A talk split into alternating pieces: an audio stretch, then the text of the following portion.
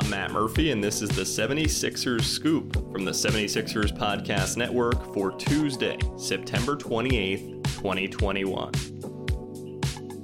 Welcome back. The Philadelphia 76ers held their 2021 Media Day on Monday.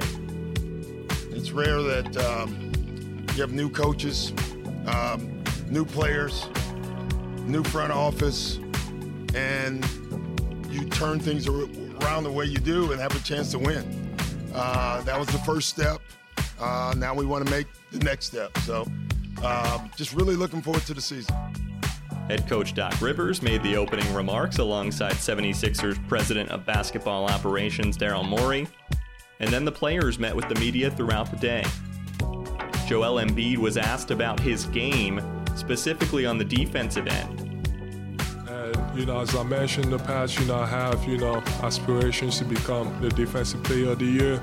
You know, I think for me personally, I just got to be more active. Um, you know, and you know it's it's hard to do because you know offensively, you know, um, you know, I'm also asked to do a lot, uh, and I don't mind. I love it. Uh, you know, I love you know carrying the team on both ends, and I think that's what uh, probably makes me special. Meanwhile, the Sixers' young players continue to garner praise from the head coach for their work ethic. Young guys, I got to tell you, and I said this last year about them. Uh, it was the best working young group I've ever had in my 21 years. Um, and I've never said that. Uh, and then they did it again this summer. That group is, for whatever reason, I don't know if it's one guy leading that group to do it, uh, but they're just they're just workers.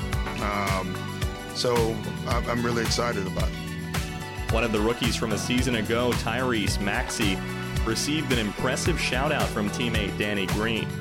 Special, and I'm sure everybody can see that. Um, if he continues to do what he does, he can be a really special player in this league.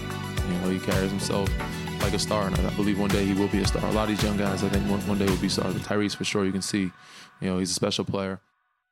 Oh yeah, I appreciate that from uh, Danny. He's only like 54 years old and played 32 years in the league, but um, no, but uh, nah, Danny's great. Danny's great. I mean, I, his leadership is amazing. Uh, you know, he, he has three rings. You know, no one can take that away from him.